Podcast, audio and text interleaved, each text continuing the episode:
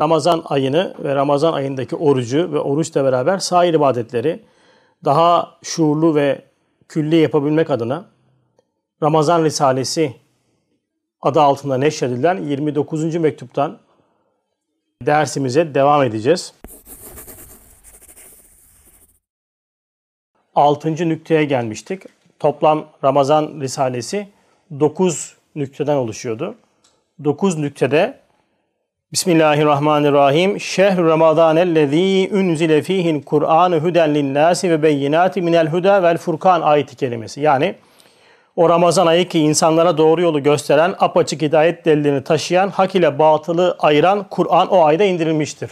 Bakara suresi 185. ayetin tefsiri yapılıyor 9 e, Ramazan Risalesi'nde. 9 nükteden hedef neydi? Ramazan ayının içindeki oruç, orucun hikmetleri. Biz bu ibadetleri ve orucu neden tutuyorduk? Bunu her seferinde zikretmeye ihtiyaç duyuyorum. Hikmete binaen değil, emre binaen tutuyoruz. Yani Cenab-ı Hak emreder, Rab emreder, kul, abd yapar. Dolayısıyla amacımız birinci derecedeki niyetimiz bu olacak. Ama hikmeti bilmek yapacağımız ibadetlerin içerisindeki şuuru artıran, e, dikkati artıran, teyakkuzu artıran etkenlerdir. Yine Bakara suresinde geçtiği üzere kime hikmet verilmiş ona çok büyük hayır verilmiştir sırrınca. Hikmeti bilmekle beraber o ibadet içerisindeki e, hayırları kendi şuur dünyamıza daha da ziyadeleştirebiliyoruz. Amacımız bunu anlamak. Ve altıncı nükteye geldik. Altıncı nüktede, nüktede Ramazan-ı Şerif'in orucunun Kur'an'ın nüzulüne yani nazil olmasına, inmesine bakan çok hikmetlerinden bir hikmeti izah edilecek. Altıncı nükte Ramazan-ı Şerif'in sıyamı yani orucu yani oruç, savm, sıyam. Üçü de aynı kelime. Fakat üstad farklı farklı kelimeleri de kullanmış burada. Onun içerisinde de daha önce de derslerde ifade ettik. Farklı bir mana mutlaka vardır ama ben bu noktada bir mana çıkartamadığım için e, ezbere de e, bir şey söylemek istemiyorum. Ama en basit manada biz oruç olarak anlarsak zarar etmeyiz. Ramazan-ı Şerif'in sıyamı Kur'an-ı Hakim'in nüzulüne baktığı cihetle ve Ramazan-ı Şerif Kur'an-ı Hakim'in en mühim zaman nüzulü olduğu cihetindeki çok hikmetlerinden birisi şudur ki Kur'an-ı Hakim madem şehri Ramazan'da nüzul etmiş. Evet, Kur'an-ı Hakim e, şehri Ramazan'da nüzul etmiş. inmeye başlamış. Yani normalde Ramazan Risalesi'nde dikkat ederseniz Üstad Bakara suresi 185. ayeti tefsir etmiş. Normalde oruçla ilgili ayet nerede geçiyor? Yine aynı surede 183. ayette geçiyor. Yani o ayete buyuruyor ki Cenab-ı Hak ey iman edenler sizden öncekilerin üzerine yazıldığı gibi sakınasınız diye sizin üzerinize de sayılı günlerde oruç yazıldı. Ayeti tefsir edilmiyor. Çok enteresan. Yani aslında şuradan bu manayı anlıyorum ben. Benim dünyamda şöyle şekilleniyor. Ramazan ayındaki en büyük ibadet, en kapsamlı ibadet oruç değil. Kur'an'ı anlamak. Kur'an'la muhatabiyet. Biz Kur'an'la muhatabiyet için oruç noktasında bir açlık çekiyoruz ve hatta bir nefse bir gem vuruyoruz. Evet, oruç çok büyük bir ibadet midir? Evet, doğrudur. Ama esas gaye oruç vasıtasıyla Kur'an'a muhatabiyettir. O yüzden Ramazan Risalesi'nin başındaki ayeti üstad Kur'an ayetini almış. Şimdi Kur'an-ı Kerim Ramazan-ı Şerif'te nazil olmuş ki e, çeşitli rivayetlerde farklı ifadeler var. Mesela Kur'an-ı Kerim'in Kadir Gecesi'nde lehü mahfuza indiği ve ondan sonra peyderpey bölümler halinde e, Efendimiz Aleyhisselatü Vesselam'a Cebrail Aleyhisselam vasıtasıyla e, tebliğ edildiğidir.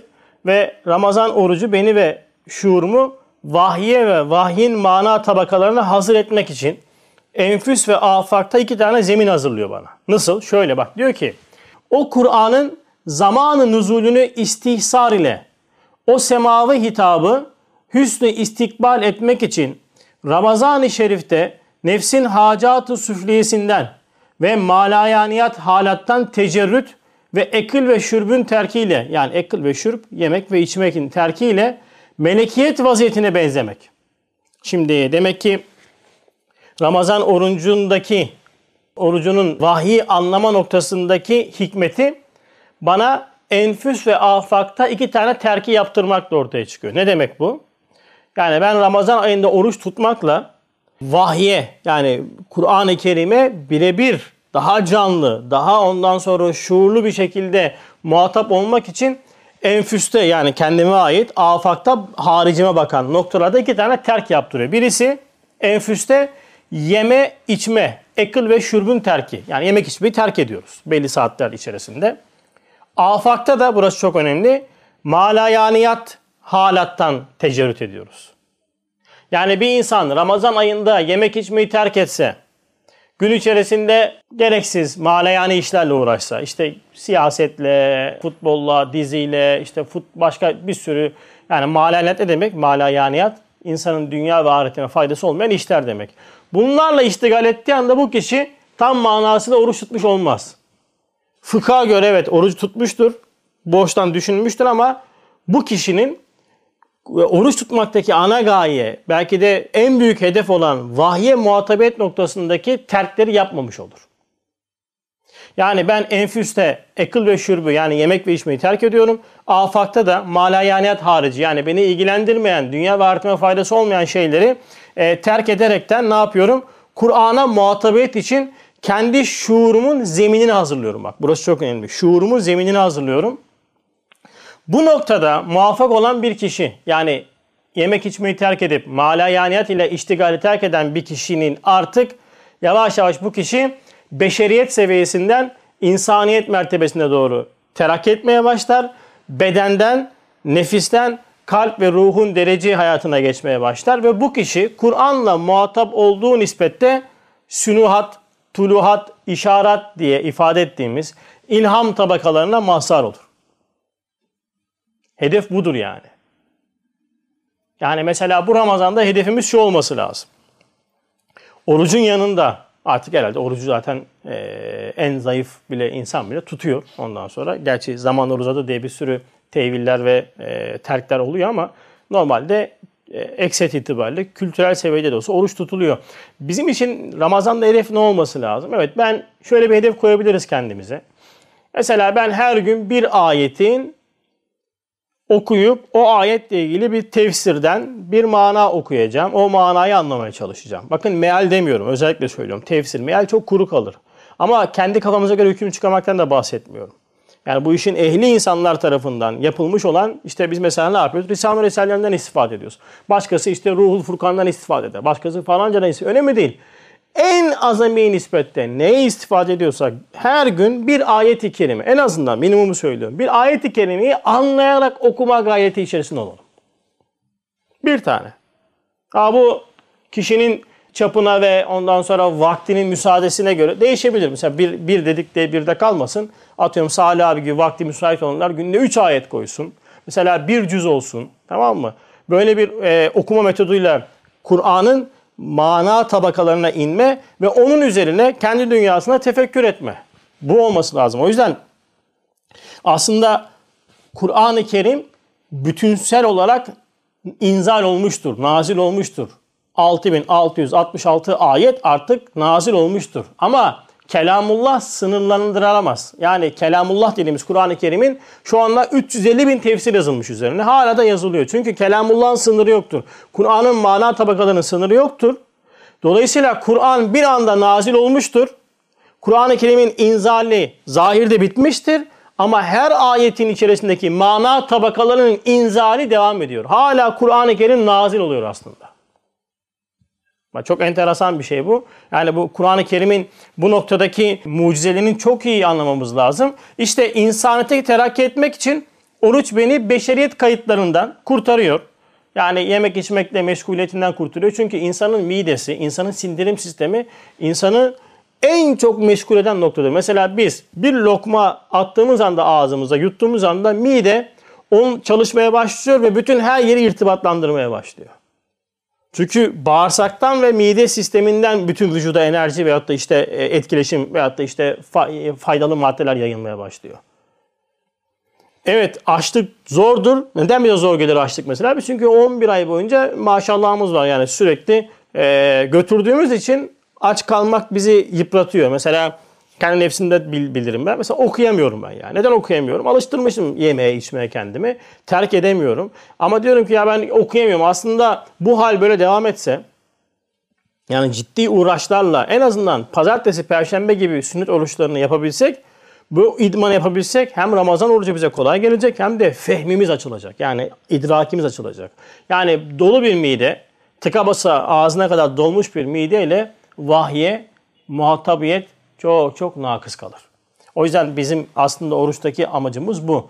Peki böyle bir ayda ben Kur'an'a nasıl muhatap olacağım? Ne yaptım? Ramazan-ı Şerif'te nefsin hacatı süfliyesinden malayaniyat halattan tecerrüt ve ekil ve şürbün terkini yaptım. Melekiyet vaziyetine girdim. Melekler yemek yer mi? Yemezler. İnsanda melekiyet boyutu var. İnsanda hayvaniyet boyutu var. İnsan alemlerin cem edildiği bir varlıktır yani.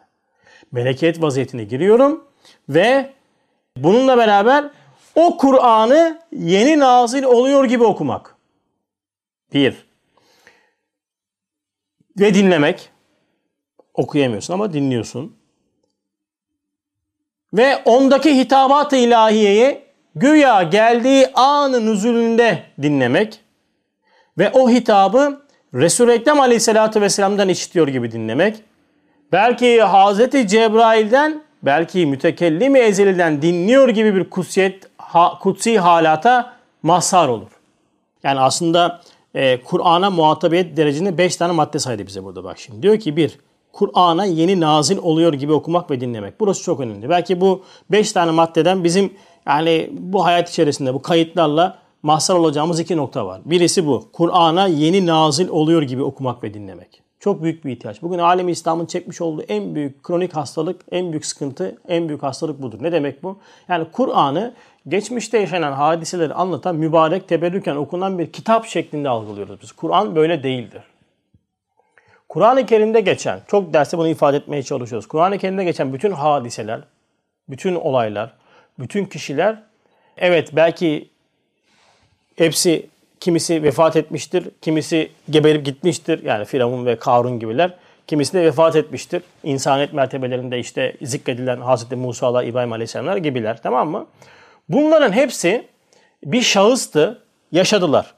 Ama o şahıs üzerinden bize bir kavram, bize bir mana aktarımı yapılır. Mesela Musa Aleyhisselam için akıl teşbihi kullanılır. Muhittin Arabi Hazretleri Musa'dan maksat insanın aklıdır der. Firavundan maksat insanın nefsidir der. Yani böyle çeşitli varyasyonlarla Kur'an'a birebir muhatap et. Ama ben bunu ya Musa'dan bahseden, Aleyhisselam'dan bahseden bir kitap olarak aldığımda e, Musa Aleyhisselam vefat etti. Hadise yaşandı. O zaman bitti. Benim o zaman o kitabı okumamın ne esprisi var? O kelam ezeli olan, kelamullah olan o, o kitabın bana vereceği bir şey olmaz. Çünkü tarih kitabı olarak okuyorum ben. Yaşanmış bir hadiseyi okuyan bir insanım ben. Yaşanmış bir hadiseyi okumak bize ne fayda sağlar ki biz Musa Aleyhisselam'ı görmedik bile yani. Değil mi? O yüzden Kur'an'a yeni nazil oluyor gibi okumak ve dinlemek. Son dakika haberi. İnsan ilgisini çeker değil mi? Mesela böyle haber portallarında ne Böyle son dakika şak şak şak diyor basıyorsun ona. Neden? İlgini çekiyor. Daha önce okuduğun haberlere bakmazsın. Son dakika haberi şeklinde Kur'an'a muhatap olmamız lazım. İşte o yüzden bunu geçmek için Kur'an'ı tilaveten okumakla vazifemizi ifa ettiğimizi zannetmeyelim.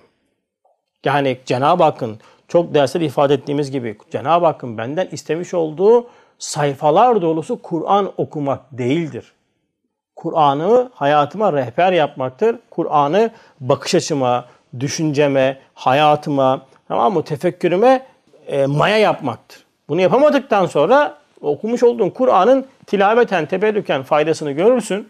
Ama e, insanın hayatına ne kattı dedin dersek, işte bugün alem İslam içerisinde baktığımız zaman göreceğimiz en büyük hakikat nedir? Bu zaman kadar Kur'an'ın okunduğu başka bir zaman yoktur. Fakat Kur'an'dan bu kadar nasipsiz olunan başka bir asır daha gelmemiştir. Değil mi? Hatta geçen gün tefekkürüm vardı. Yazmayı unuttum öyle. Şu anda hayat içerisinde insanların en çok şikayet ettiği şey nedir? Betonlaşmadır değil mi? Şehirler betonlaşıyor. Betonarme şehirler diye. Bunun yanında var ya en çok böyle çok üzülerekten buna şekva edeceğimiz ki hakkımız var. Feryat edeceğimiz bir şey varsa o da betonlaşan kalplerdir. Bugün en büyük sıkıntımız vahye karşı, Kur'an manalarına karşı betonlaşan kalplerimizin olmasıdır. Hangi ayeti okurken bugün gözümüzü yaşarıyor bizim? Hangi şey ibret nazarımızda gözlerimizi yaşartıyor, kalbimizi titretiyor? Yok. Ki biz hani zahirde daha çok hemhal olmamıza rağmen bizde bile yok bu yani. Ha bu ağlayalım demek değildir ya. Mesele ağlamak meselesi değil. Mesele haşiyet, insanın okuduğu Kur'an ile hayata bakması, varlığa bakmasıdır ki Kur'an bana bunu ders verir yani. Ama biz çoğu zaman işte maalesef kültürel düzeyde bir Kur'an okuma hastalığımız var. Diğer bir nokta hitabat-ı ilahiyi geldiği anın nüzuldeki gibi dinlemek. Kur'an'ın hitabını geldiği zamandaki tazelikte, ilk defa duyduğun gibi şaşırtacak şekilde dinlemek ve muhatap olmak. Ondan sonra insan kalp ve ruhun derece hayatına geçtiğini yani beşeriyetten sıyrıldığımız zaman işte Resulü Ekrem Aleyhisselam'dan işitmeye başlarsın. Cebrail Aleyhisselam'dan işitir gibi dinlemeye ve okumaya başlarsın. Daha da üst seviyesi mütekellim ezelden Cenab-ı Hak'tan kaynaktan direkt vahye muhatabiyet noktasına ulaşırsın ki e tabi bunlar böyle inmen söylediğim benim kendi dünyamda yaşamak noktasında çok çok çok çok ondan sonra kendim için imkansız olacak seviyede şeylerdir. Ama en azından insanlığın içerisinde böyle bir ufkun var olduğunun farkında olmamız lazım. O yüzden yapmamız gereken şey nedir? Kur'an'a muhatabiyet noktasında hepimizin azami bir gayret göstermesidir Ramazan'da. Hedef koyalım kendimize. İşte dediğim gibi bir ayet değil mi? Veyahut da bir sure. Kısa bir sure olsun. Mesela e, Kureyş suresi bize ne anlatıyor? İşte o Kureyşlere ticareti öğrettik derken ne, ne diyor orada yani? Biz Kureyşler hepsi gitti. Yaşayanlara biz muhatap değiliz. Ama bu o kit o mana benim yalnızca namazlarda kısa diye okuduğum bir sureden öteye geçmesi lazım bizim için. Değil mi? Kevser suresi böyle çok basit böyle hani basit dedim haşa Kur'an'ın suresinde basit demiyorum. Yani sürekli okuduğumuz, muhatap olduğumuz, daha kolay anlayabileceğimiz bir sure üzerine birkaç tane tefsir okuyalım ya. Bakalım ne diyor, ne demiş alimler bununla ilgili. Ne kadar güzel manalar gizlenmiş yani. Ama bunu yapmadıktan sonra e, dümdüz oku. Şuurumuza bir şey katmıyor. Ayet üzerine tefekkür edip paylaşım yani yorum yapmak birazcık birikim ister. Yani birazcık böyle bir Kur'an'i metottan geçmek lazım. Bu sefer onu yapma, onu ezber yaparsan e, bu sefer mealistlerin düştüğü hataya düşersin. Kafirler, münafıklar diye milleti etiketlemeye başlarsın. O birazcık eğitim gerektiren bir şey. O yüzden bunu herkese tavsiye etmeyiz ama en azından yani yazılan tefsirler var. Mesela Lisan Nur'da ne işaret etmiş tamam e, Ruhul Furkan diye tefsir yazılıyor değil mi şu anda? Mahmut Efendi Hazretleri'nin heyetiyle yazıldığı bir tefsir bildiğim kadarıyla. Onu okursun. Sonra Elmalı Hamdi Yazır Hazretleri'nin tefsiri var. Onu okursun. Ya çok böyle güzel tefsirler var ya. Bununla Kur'an'a muhatabiyetimizi biraz daha üst seviyeye çıkartmamız lazım. Öteki türlü tilavetten öteye geçmiyoruz. Geçmiyoruz ya. Bu da çok büyük problem.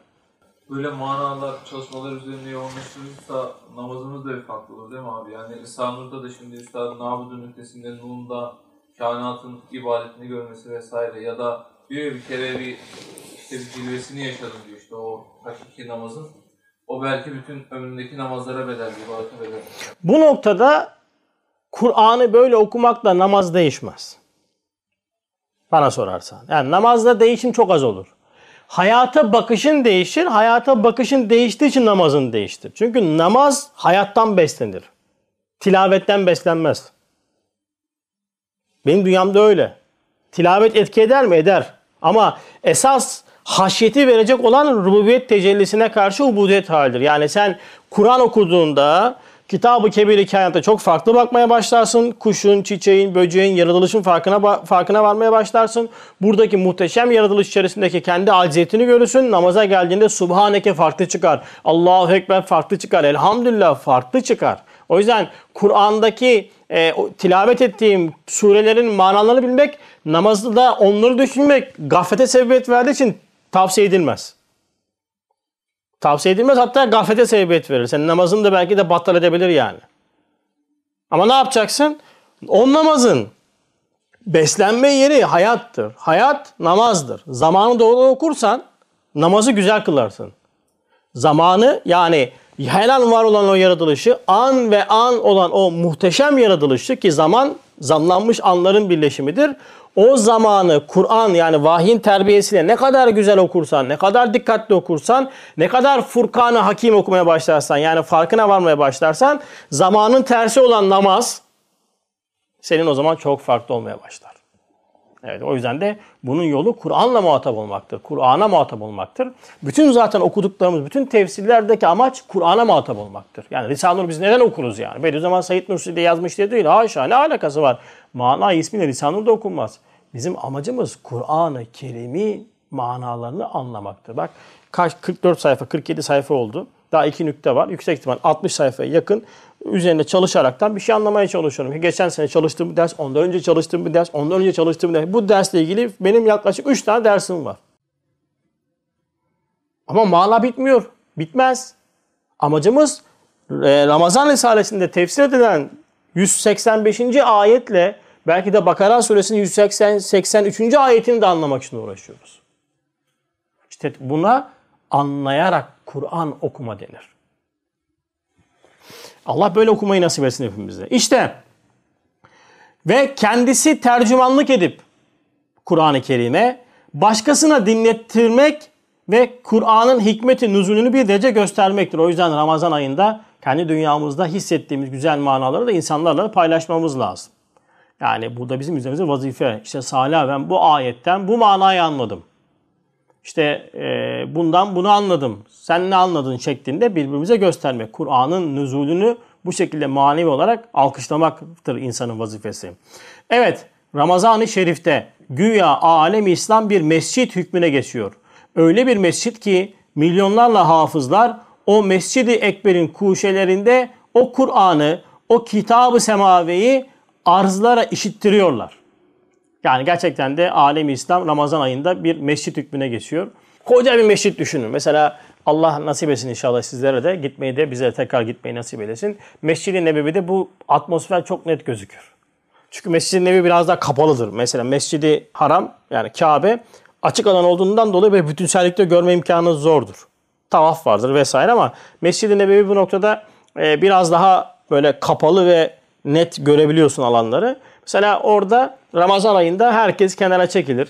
Kur'an eline alır tamam mı? Oturur okur. Kimi yerde böyle ders halkaları vardır. Orada sesli okunur falan. Her yerde böyle insanlar Kur'an'la muhatap oldular. Mesela bizim camilerimizde de şu anda gerçi korona noktasında e, insanlar e, herhalde teravih falan kılamayacak. Mukabele falan da olmayacak. Toplu organizasyon olmayacak. Ya bu noktada da üzülmekte haklıyız. Kızmakta da haklıyız. Kırgınlığımız olabilir ama çaresiz değiliz ya. Efendimiz Aleyhisselatü Vesselam bize kainatı mescit yapmıştır. Evet camide teravih kılamıyoruz. Buruk muyuz? Buruğuz. Üzüntülü müyüz? Üzüntülüyüz. Kızgın mıyız? Kızgınız.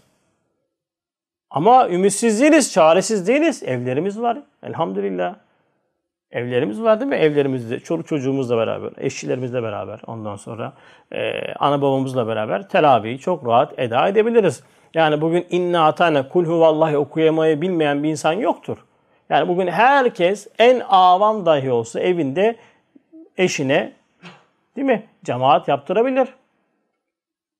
Yani ilk rekatta in, inna atayne okursun. İkincisinde kul huvallahi okursun. Yani İhlas suresini okursun. İki rekatta bir selam verirsin. Tamamı dinlene dinlene böyle namazı kılarsın. 20 rekatı tamamlarsın. Elhamdülillah ne güzel bir ibadet sevabı olur. Ha camiler kapalı diye elense yatmanın da bir esprisi yok. Ve hatta insanlara öfke kusup da sanki hani e, namazımızı elimize almadılar ki bizim. Camimizi elimizden aldılar. Değil mi? Çok dikkatli olmak lazım. Yani bu noktada bu mescidin havasını bozmamak lazım. İşte o hafızlar ne yapıyor? Kelam-ı ezeli arzlara işittiriyor. Bir kısmı dinliyor. Değil mi? Hem Ramazan Şehru Ramazan ellezî unzile fihil Kur'an ayetini nurani parlak bir tarzda gösteriyor. Yani aslında bu ayet, yani ne diyor ayet-i kerime? Ramazan'a ki Kur'an inmiştir. Kur'an'ın indiğini biz Ramazan ayında insanların mescitlerde, evlerde böyle Kur'an'la hemhal olmasında adeta e, şekli olarak da bu ayeti ne yapıyoruz? Görüyoruz, tefekkür ediyoruz yani. Ramazan Kur'an ayı olduğunu ispat ediyor. O cemaat uzmanın sair efratları bazıları huşu ile o hafızları dinlerler. Diğerleri kendi kendine okurlar. Şöyle bir vaziyette gibi mescidi mukaddeste nefsi süflinin hevesatına tabi olup yemek içmek ile o vaziyeti nuraneden çıkmak ne kadar çirkin ise ve o mescitteki cemaatin manevi nefreti ne kadar hedef ise. Herkes ibadet yapıyor. Yemek yiyemezsin kardeşim sen. Yenmez. Bunu insanlık reddeder. Değil mi? Herkes ibadetle meşgul. Şöyle şurayı düşünün. Şu anda 3 kişiyiz burada. 4 kişiyiz benle beraber. Burası full. Herkes Kur'an okuyor. Sen de açmışsın sofrayı burada yemek yiyebilir misin? Ne dersin? Ne derler sana? Kardeşim sen ne yapıyorsun ya? Yani ayıp ya. Değil mi? Çık dışarı ya. Çık dışarıda ya. Görmeyelim. İşte Ramazan ayı böyle manevi bir atmosfer. Gerçekten de ehli iman değil mi? Mescid-i Kebir-i kainatta köşelerde orada burada oturmuş ibadetle, zikirle, Kur'an'la meşgul. Sen de böyle bir zamanda Ramazan-ı Şerif'te ehli sıyama muhalefet edenler yani hiçbir geçerli mazeret olmadan oruç tutmayanlar o derece umum o alem İslam'ın manevi nefretine ve tahkirine hedeftir. Ama tahkir derken kesinlikle hakaret etmeyeceğiz. Şu anda çünkü köşeye çekilmiş bekliyorlar insanlar oruç tutmayanlara saldırsınlar diye. Hayır. Kimseye tahkir etme, kimseyi kerih görme, kimseyi kınama, kimseye küfretme, vurma hakkımız yoktur Ramazan-ı Şerif'te. Bakın bunu kesinlikle ehli imana yakışmaz. Ama manen tahkir ediyoruz. Üzülüyoruz, şefkat ediyoruz ama ve lakin bunu kasten yapan insanları da tahkir ediyoruz. Bu da bizim hakkımızdır. Nasıl tahkir ediyorsun? Acıyarak bakarım ya. Yani tahkir daha ne istiyorsun sen? Yoksa hakaret etmek değildir. Herkes kendi ettiğini bulacak. Değil mi? Dinde zorlama yoktur. Yani Cenab-ı Hak emretmiş sen iradenle, cüz-i itiyanında tutarsın tutmazsın senin bileceğin iş. Ama umumun içerisinde yemek yemek, umumun içerisinde yani oruçların çoğunluğu olduğu bir yerde yemek yiyerekten buna muhalefet etmek çok büyük bir edepsizliktir ve gayri insani bir davranıştır. O yüzden de böyle insanlar ne yapıyor? Alem İslam'ın nefretini kazanıyorlar. Kazanmaya da hak ediyorlar.